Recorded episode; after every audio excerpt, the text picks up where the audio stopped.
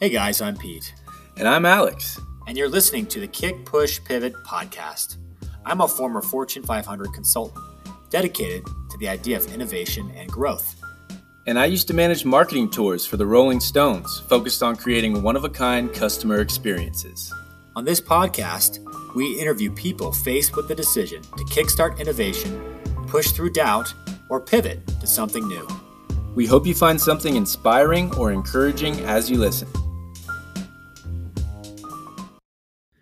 All right, welcome everybody back to another episode of Kick Push Pivot. I am here as always with my co-host uh, Pete Mackey, aka Bowtie Mackey. He's actually got his bow tie on today. So say what's up to the people today, Pete. Uh, great to have you back on the show. Here, Alex, my co-host. I must say, I am the better looking half today, anyway. he's, he's very handsomely dressed, I'll tell you that. Um, and we've got a great show for you today. We've got Mr. Daniel Hawkins on. Uh, Daniel is the CEO and founder of Avail Med Systems, which is a healthcare technology company. So, welcome, Daniel. Thanks very much for having me. Great to see you both today. Absolutely. Thanks for being on. Appreciate you being here. Um, and just for the viewers out there listening, I'm sure um, you would like to speak a little bit about Avail. They would like to know a little bit about it. So, can you tell us a little bit about what Avail Med Systems is? Sure. What uh, what I've done at Avail is is built a team that has created a technology that is essentially a communications network. You should think about it as telemedicine for the operating room. And the reason why that matters is because healthcare is by its very nature a practice, and mm-hmm. expertise is by its very nature wanting to be shared.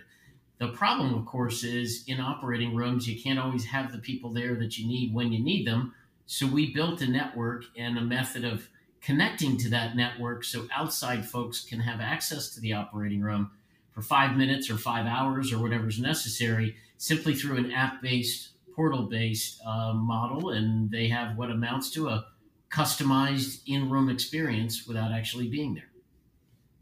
That's awesome. And is that just so that to clarify, is that for uh, reps that are looking to be in the operational room, like sales reps, or is that for other doctors? How does that work?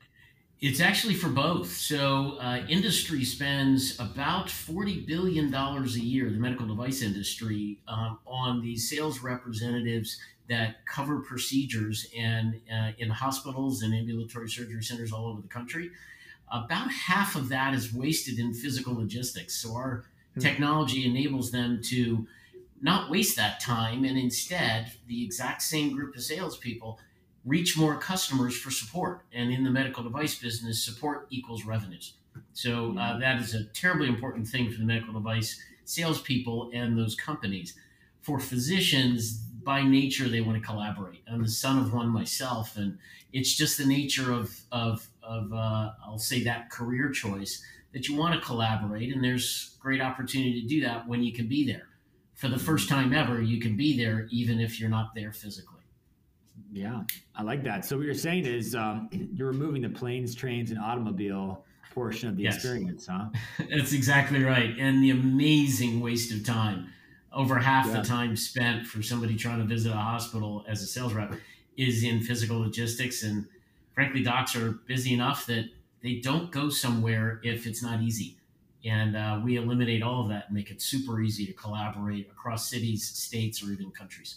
Yeah, not to mention with COVID, at least it's in uh, in Pete and I's experience with COVID, they don't even want us to come into the office, really. Right. I mean, That's most right. of the time, they just want to set up a Zoom call or a phone call. They don't even want to risk, you know, like don't even come in here and risk. That's exactly right. Exactly right. And and you know, during peak time periods with the ebb and flow of COVID, many many hospitals have uh, blocked out all visitors, and I mean 100% of visitors, including collaborating physicians just simply not allowed in the building. Uh, our, our platform has been used countless times to enable supportive procedures that really couldn't have been supported otherwise. And middle of the night phone calls where reps are able to use our system to help with a procedure for an emergency aortic rupture, which, for those not familiar, wow. is the equivalent of you've got about a half an hour to 45 minutes before the patient's going to expire. Uh, our technology has been used for um, for the support of a case that saved the patient's life. That's one Wow. example of countless examples similar. That's amazing. so really, it's it's kind of the cutting edge device that really can save lives as well as save time. And Yes, funds as well. ab- There's all kinds of Absolutely. Absolutely. And, and in a world where healthcare is by no means the same, regardless of where you go, the main reason why I started the company after 25 years in the med tech space is uh, I know that depending on where you are in the country, the experience of the physicians that might be treating you might not include enough of the kind of procedure they're doing on you such that they've developed an expertise. So they'd like to phone a friend to help with some nuances. Right. The problem is that that friend might not otherwise be available. Through our platform, they are available. And through that platform, uh, what we're able to do is level up care based on the expertise of, of physicians uh, really around the country and ultimately around the world. Uh, and that is not to say that there are folks, uh, or I should say, uh, physicians or hospitals that don't know what they're doing. I'm not suggesting that. There's varying levels of experience and a, uh, a center like Stanford, by way of example, might see 15 of a very difficult type of a case every two or three months. And a physician that is not in a place like Stanford, but maybe even still in the Bay Area, only sees one a year. Wow. Wow. You'd like to level that out, right? So you'd like to have the expertise available at the moment a patient's on the table. That's what our system's about. Yeah, and I would imagine that you're seeing adoption of technology at an accelerated pace, and this is just another tool in the tool belt of medical practices, hospitals, places like that. Yes. Because we're starting to pivot towards patient outcomes, as you probably you're well aware, and anything that can improve patient outcomes is super hot right now, whether it be Yes. a technology, a software, um, a device, whatever that is. So, and my understanding also is that um, you also developed another groundbreaking technology called Shockwave back in the day. I, I did. I did. Isn't that, your was first uh, rodeo in innovating? Uh, no, no, it's not. This is in fact my ninth startup. Holy. Uh, this is the uh, this is the third one that I am a co-founder or founder of. Uh, my my most recent one prior to Avail is in fact a company called Shockwave, and there's an interesting story behind that. I uh, back in about 04, I was asked by a couple of venture firms to join a few engineers in the Seattle area. I was living in in uh, Maryland at the time, and our charter was a strange one. We were given a couple of million bucks, and we were asked to come up with uh, unmet medical needs. That was my job. I was the marketing guy. And we were either supposed to invent or in license technology to meet those needs. So the first one we did was an insulin delivery technology that was acquired by Johnson and Johnson, uh, and it's it's a skin worn patch pump that's used for for diabetics to manage their insulin requirements. Uh, Johnson Johnson ultimately divested that, and it's now the the leading product of a company called CeQur, C E Q U R, which is really doing a phenomenal job with that. And I'm, I'm thrilled to see that technology now in the hands of patients, and it's being used regularly, which is uh, is really just terrific. But after I did that one, um, I you know the engineers taught me how to invent a little bit. Uh, I'm not technically trained, um, you know, Wharton undergrad, Stanford business grad, so for me this was new space. Uh, they taught me how to invent a little bit, and I came up with a harebrained idea that really mashed two clinical technologies, two medical technologies together. Uh, one was one that's typically used to break kidney stones, and another one was angioplasty. And I put the two of those together and ultimately uh, came up with the technology behind a company, a public company that is uh, called Shockwave. Amazing. And um, for those that are in the medical device space, Shockwave's had some massive success over the years as well. So the harebrained idea actually did pan out. So that's uh, congratulations, cool story. We look forward to seeing what uh, what Avail's going to do. Absolutely. Yeah, so let's actually rewind here a little bit and let's go back and talk about some of your background. Where are you from? Where'd you go to school? What uh, what kind of got you into this lifestyle of being a serial entrepreneur? Maybe tell us a little bit about about your background there. Sure. Um, so I, I have I have a little bit of a mixed bag on background, if you will. Born and raised in Philadelphia. Um, the first house I remember living in was story two and three of a three story house, where the first one was my dad's medical practice.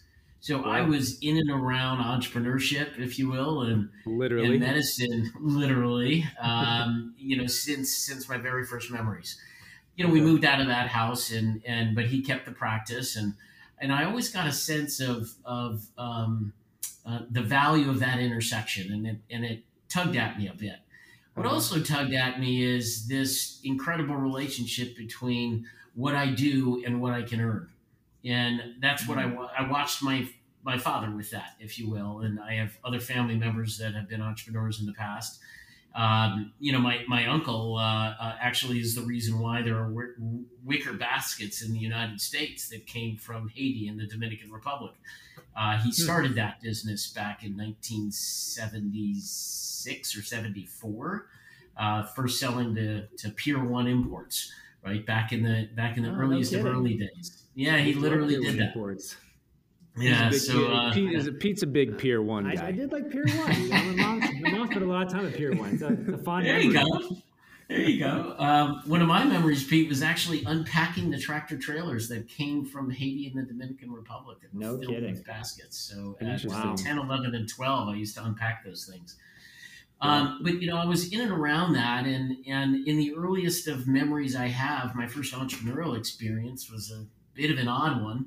Um, you know, we we had some property that had holly trees on it. For those not familiar, what uh, what that is, I'm sure you would you would see it and know what it is. Around Christmas time, it's those dark leaves with the thorns on the edge of it and the and the little red oh, yeah. berries. Yeah, so um, I had to trim those, and when I trimmed the holly trees, I used to have to drag all the branches into the woods. I didn't like that very much because it hurt. Um, yeah. Around that same time period, I uh, I noticed that the in front of supermarkets around around Christmas time, they were selling bunches of them. So I decided to.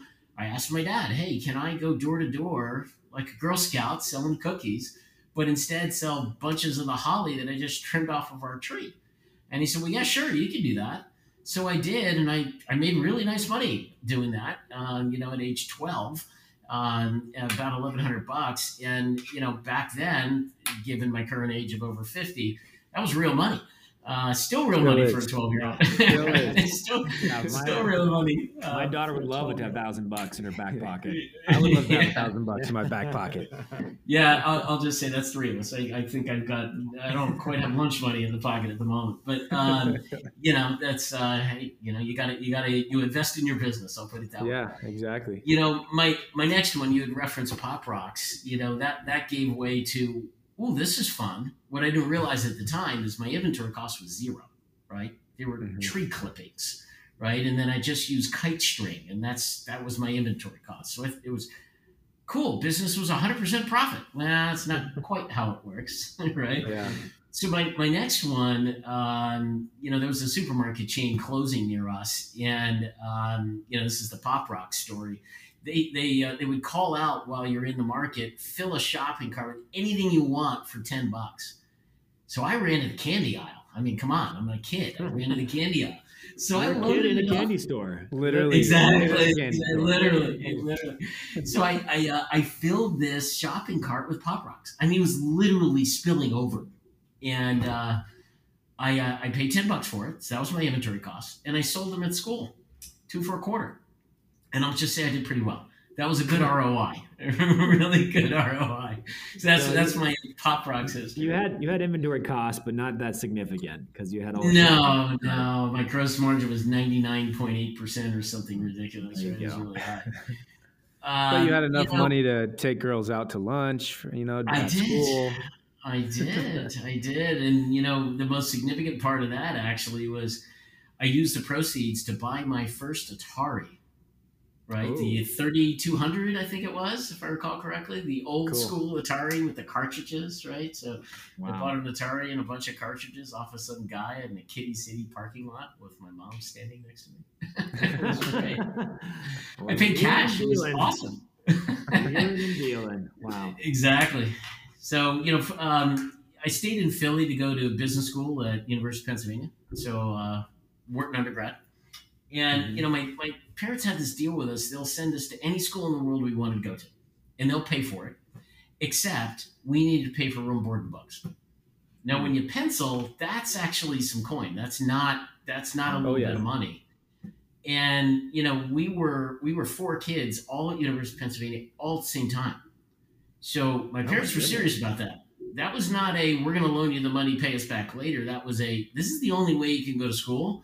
So this is a current income kind of thing. You need to go out and figure that out right? And uh, at least one of us, namely me, did not want to be working constantly. So I was looking for things to do. And I ended up, you know, through a bit of a bizarre route, seeing this kid with a bunch of keys on a chain that looked like bike keys. It turns out they were soda machines.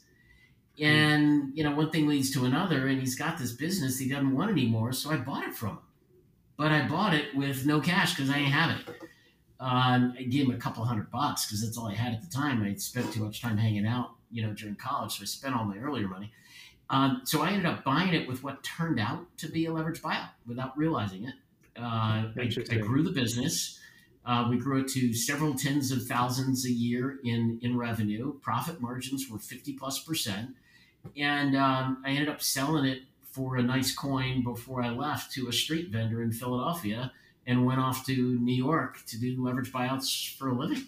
So that's that was kind of next step. Wow, it just gives me a window into your your uh, your health patterns. Buying pop rocks by the pound, soda machine. Oh man, Yeah, Totally your, dad, your dad's a doctor, and you end up selling candy and soda. Exactly. And then I sold that business to a street vendor selling overly greasy Chinese food. right? Wow. not a good combination.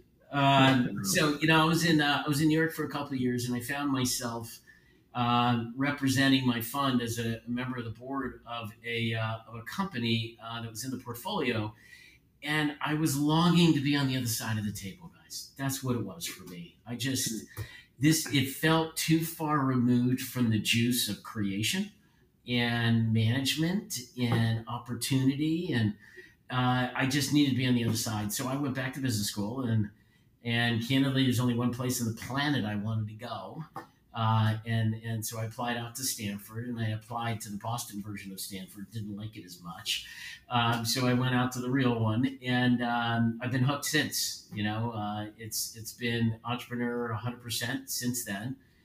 I couldn't right out of business school get into what I wanted, which was medical device uh, startup, because nobody would have me.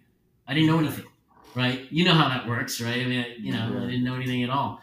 So I cut my teeth in a large company for a couple of years and then started my entrepreneurial journey right there. wow, that's something. That's pretty cool. What are some of the biggest obstacles you faced uh, through this whole process? I mean, you mentioned you know money and experience. Is there anything else that you kind of bumped up against that would be useful for the listeners to to know or hear about your journey? Um, you know, my, my personal journey getting to where I wanted to go career wise landed me in um, in, uh, in in some environments that taught me some things. But I would say for the audience, probably the most compelling would be some of the experiences we had at the companies I was in uh, uh, early on. Right, so I had an opportunity to join um, a, guy by the name of Fred Moll, who, who was really one of the one of the uh, uh, most prolific entrepreneurs and most successful entrepreneurs in medical device history. He's, he's on the short list there for sure. Uh, he's the founder of a company called Intuitive Surgical, which is a robotic surgery company um, before robotics existed in surgery. And Fred hired me as the sixth person at Intuitive. And Fred and I and one other guy set the specs on the Da Vinci robot. And for those not familiar, that company's now publicly traded valuation somewhere in the 80 billion dollar range about a million procedures a year done using this robot that you know the surgeon sits away from the patient and operates uh, 20 feet away uh, using this robot because it gives them more capability him or her more capability than they would have on their own. While i was doing that with fred we ran into a couple of spots where it was a little sticky. And you know in the theme of, of the podcast here uh, fred kickstarted it. The whole organization pushed and we had a couple of time periods where we needed to take a pivot right? To say the least we needed to take a pivot. Um, and you know the uh, the the push if you will uh, we had a couple of bet the company moments technology wise um, and one of those um, really centered around uh, something that you know. I'll uh, for those not familiar with med tech, I'll just generally say you got to see really well, and and a robot vision is super important. Um, we were trying to use some off the shelf cameras, and it didn't work. The technology, right? We're trying to use some off the shelf technology. It didn't work. Okay. Not good enough. Got it. And what we ended up doing is making our own. And that's an incredibly gutsy thing to do when there's 20 years of people trying to do better than than than uh, they had in the past and make make things that we thought would be good enough and they just weren't. We supposed in four months we're going to make something better than 20 years worth of dedicated effort by people who live and breathe this stuff. You're saying like cameras and certain things that would go on to the robotics system? Exactly. So these are Wow. cameras that go into the body, laparoscopic cameras. And um, here's the part that I think is going to be really important and valuable for uh, for for the listeners. There's an assumption that was made, and the assumption made by every camera manufacturer before us was a human hand needs to hold it, so it can't be heavy. We didn't have that problem. Hmm. Ours just need to be less than 50 pounds right? The regular ones that you'd otherwise use are about four pounds, four and a half pounds at most. So we created a 20 pound camera that was held by a robot. And by realizing that the robot was holding it, Fred Moll realized it. He said, wait a minute, the robot's holding it. We don't have limitations. We were able to solve it in less than four months. Wow. That's pretty cool. The, the important part on that, and this is really important for, for those who are, are, are butting up against an obstacle, you got to test your assumptions. The Mhm. fundamental assumptions might be different in the world you're playing in than the world that preceded you. Giantly important. That's awesome. I love And- that. That's Me too. really incisive. hmm That that lesson carried forward to a couple of things that informed me over at Shockwave. But the pivot, if you will, at at uh, at Intuitive was we started off in cardiac surgery. We sold some systems. We went public, and then the company wasn't doing well. Uh, the problem there was we thought it was going to be great for that usage. The physicians ultimately didn't agree because there's some complexities. I won't I won't go into it. It's probably not appropriate in this audience, but um, there were clinical complexities. But there was a physician who's in a, who who operates um, a urologic surgeon, you know, in the urinary tract and the like. He wanted to use it for prostate surgery, uh, and he did. The company saw what he was doing, realized the value of it, and the the company took off after they focused on it. It was a full Huh. hard pivot from cardiac surgery to prostate surgery. The company went from less than two bucks a share to now hundreds and hundreds of dollars a share evaluation of less than 200 million 150 million to 80 billion 20 years later Wow. Yeah, I love that. Uh, testing the assumptions and trying to, to pivot to something new. It reminds me of a good dad joke. Here we go. Oh my goodness. Here we go. Dad joke time. you would uh, you would appreciate this since your dad's a physician. I'm not sure if he dropped any dad any medical dad jokes, but you know, m- my assumption was I'd never want to be an organ donor. But then I had a change of heart. Ba-dum-bum-bum. Ba-dum-bum. There's a good one. There's a good one. Anyway, but no, but seriously though, that's really interesting to hear uh, that journey there. I, I love that. Um, you know, from there, uh, you, you guys had asked me, hey, what you know, what have I learned? What what uh, what have I run up against? What are some of the obstacles? Um, Mhm. I had a passion, ultimately, Pete, to get into my own uh, invention sort of space and company founding, and that's what I was. I was just driven. I had to do it, and I had this. You know, I would I would envision these devices, and I never really got the gumption up to try to do it myself. I just never thought I could. I thought I don't have the background. I, I'm not. I'm not an engineer. I'm not a doctor. How can I im- imagine I would do this? And I'd have these ideas, and then wait a little while later, two, three, four years later, there's a company doing what I thought about. And I'm like, yeah, so that's not okay. Mm-hmm. I got to do this again. I got to try this again. And that's how I ended up ultimately saying yes to the venture guys when they came to me and said, You want to do this for a living? We'll give you two million bucks and we'll check in in six months and see how you're doing. that was the deal. It was the strangest deal, and they just gave me money to go hunting. So we did, and that's how we started the first company that was acquired by J and J, and that's how I invented what became Shockwave. That's incredible. Wow. How is it?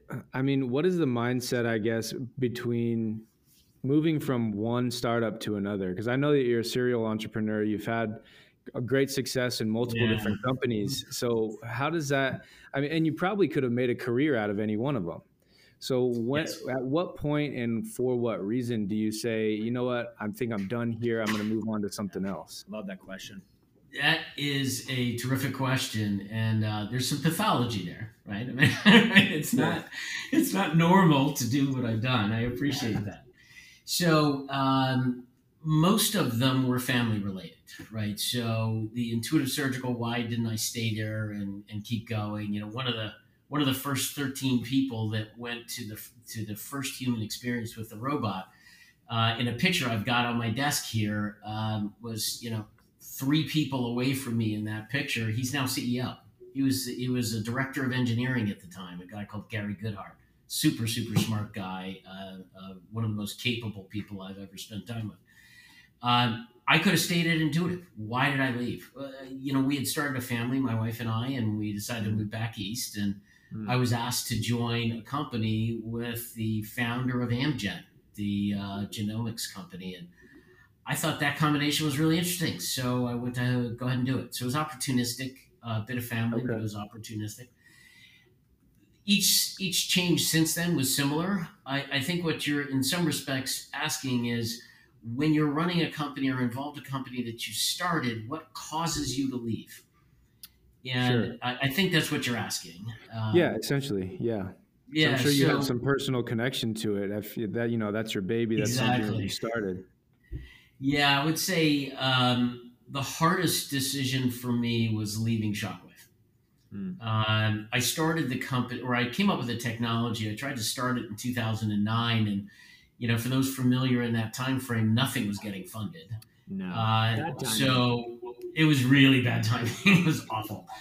Uh, so I bought the technology out of the incubator that I was doing, shut down the incubator, and paid for the technology with my kids' college fund. And and the the way I like to, what did your uh, what did your wife think about that? Uh, how did- yeah, well, Pete, I was just gonna say the way I like to tell that story. It's the truth. Is I told my wife afterwards. so Yikes! Risky business. yeah, don't do that, guys. Guys out there, don't do that. Ladies There's a piece there, of advice for the listeners. don't, don't do that in reverse. Um, no, she she uh, she ended up being super supportive, but it was definitely a risky move. It's because I believed in it. So if there's anything I would tell the folks out there uh, listening here, if you believe in what you're doing and you're not drinking your own Kool Aid, right? Gut check Yeah. yourself. Yeah. Make sure you're listening to the detractors, not with a oh they don't know what they're talking about ear, but instead listen, judge against. Are they really? Are they telling you something you should be learning from? If yes, listen to them. If in the end you have good solid reason to continue to believe, keep believing and lean in. If you've got Mhm. the gumption and the and the intestinal fortitude to lean in, do that. Mhm. That's uh, that's the kick and push right there, right? In some respects, Yeah. it's a hard push through that I love Um, that. you know when I uh, uh, when I when I uh, uh, then continued, if you will, with Shockwave, we were we were doing that one while nights and weekends while I was doing something else. And in 2012, I took over. So when I left in 2017, uh, that was tough. That was really tough. Why did I leave? Um, fundamentally, I saw after at that point 20 plus years in the industry, the broken communication problem that avails fixing. I saw it, and I and I just couldn't I couldn't stand it anymore. Mhm. It was one of these. Um, there's a need there. It's screaming, and I've got this sort of thing about me where if I see that a problem is there and I can fix it, and in the healthcare world, in fixing it, I'll end up bettering care, right? Bettering healthcare. Right. I have a responsibility to do it. I just got to do it.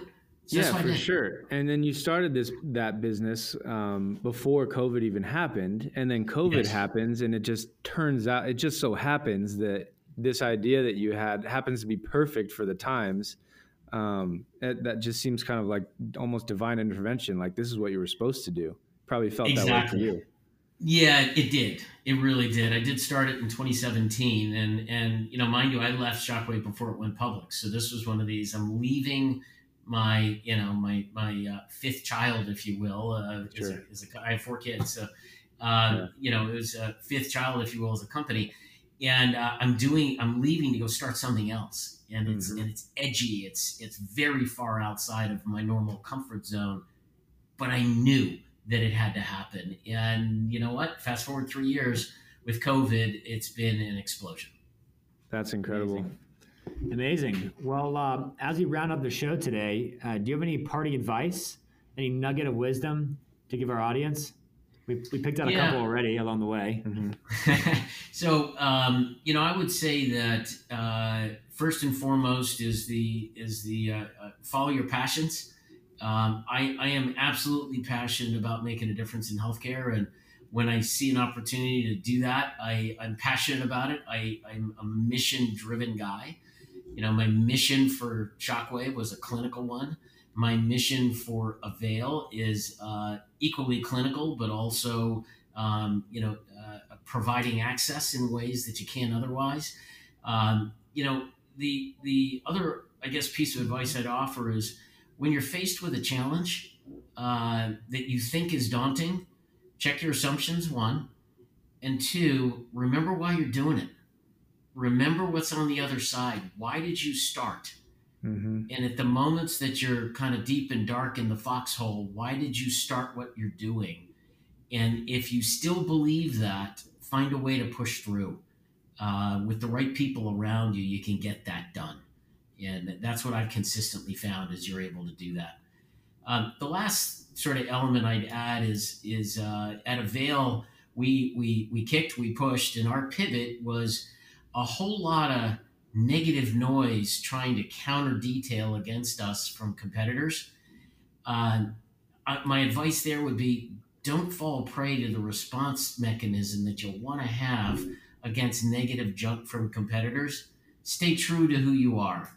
Uh, and we're finding that the that the market is realizing us staying true to who we are, uh, why we're doing it, and we're winning. We're crushing left and right because what we didn't do was stoop down to the uh, the gritty negative that our competitors are playing against us. I like that. Mm-hmm. I think it's good stuff. It's yeah. good stuff. Awesome. Well, thank you so much for being on the show and enduring my dad jokes. Those are always uh, to push through. Speaking of the podcast. yeah, yeah. Thanks for being here, Daniel. This has been great. I think the the viewers are really going to get a lot out of this one. I appreciate the uh, opportunity and uh, thanks again, guys.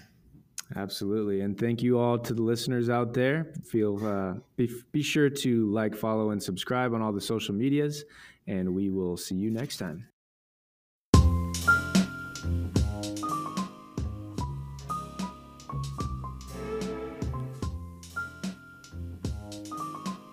Thank you for listening.